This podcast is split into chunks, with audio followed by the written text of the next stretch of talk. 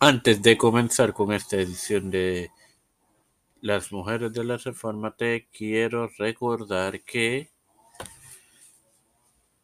ya está disponible la más reciente edición de Sola Escritura, que mañana y el miércoles tendrás dos episodios nuevos de tu podcast de Tiempo de Fe Concreto en la serie de Pablo y Juan Calvino, y que el próximo lunes tendrá una nueva edición de Los Padres de la Iglesia.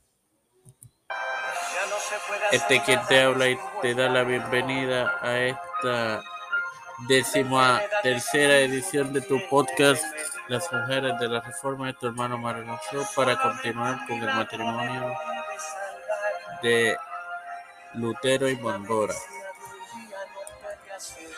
Um, el matrimonio de Bondora y Lutero fue extremadamente importante para el desarrollo de la Iglesia protestante, especialmente en lo que respecta a su posición sobre el matrimonio y los roles que debe ocupar cada cónyuge.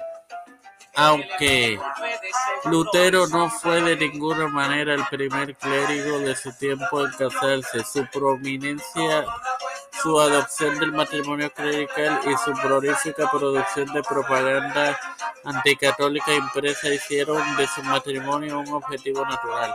La forma que Lutero describió las acciones de su cónyuge y los nombres que le daba como mi señor Katie nos demuestra que realmente sintió que ella manifestaba un gran control sobre su propia vida y su determinación. Inclusive podría alegarse razonablemente que ella poseyó con que ella poseyó cierta influencia sobre la acción de Lutero, como dice claramente, convénceme de lo que quieras, tienes el control total, te concedo el control de la casa, otorgándote mis derechos, se, se conservan. El gobierno femenino nunca ha hecho ningún bien. Lutero también hace la declaración si puedo soportar el conflicto con el diablo, el pecado y la mala conciencia, entonces puedo soportar las incitaciones de Bombora.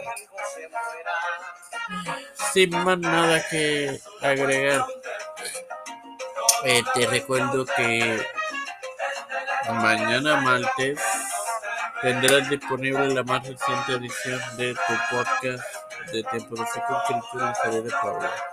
Padre Celestial y Dios de eterna bondad, estoy eternamente agradecido por el privilegio de tener a tu plataforma de Fe Concreto y de educarme para educarme, presenté yo para presentar la Denise, a mi madre, a Esperanza Aguilar, Charián Hernández Aguilar, Figueroa, de Familia, a Serrano Plaza Familia, Cristian de Olivera y Familia, Ricardo Matos Rodríguez y familia, Carmen Cruz del Cerro y familia, Calderón y familia, los pastores Raúl Rivera, Víctor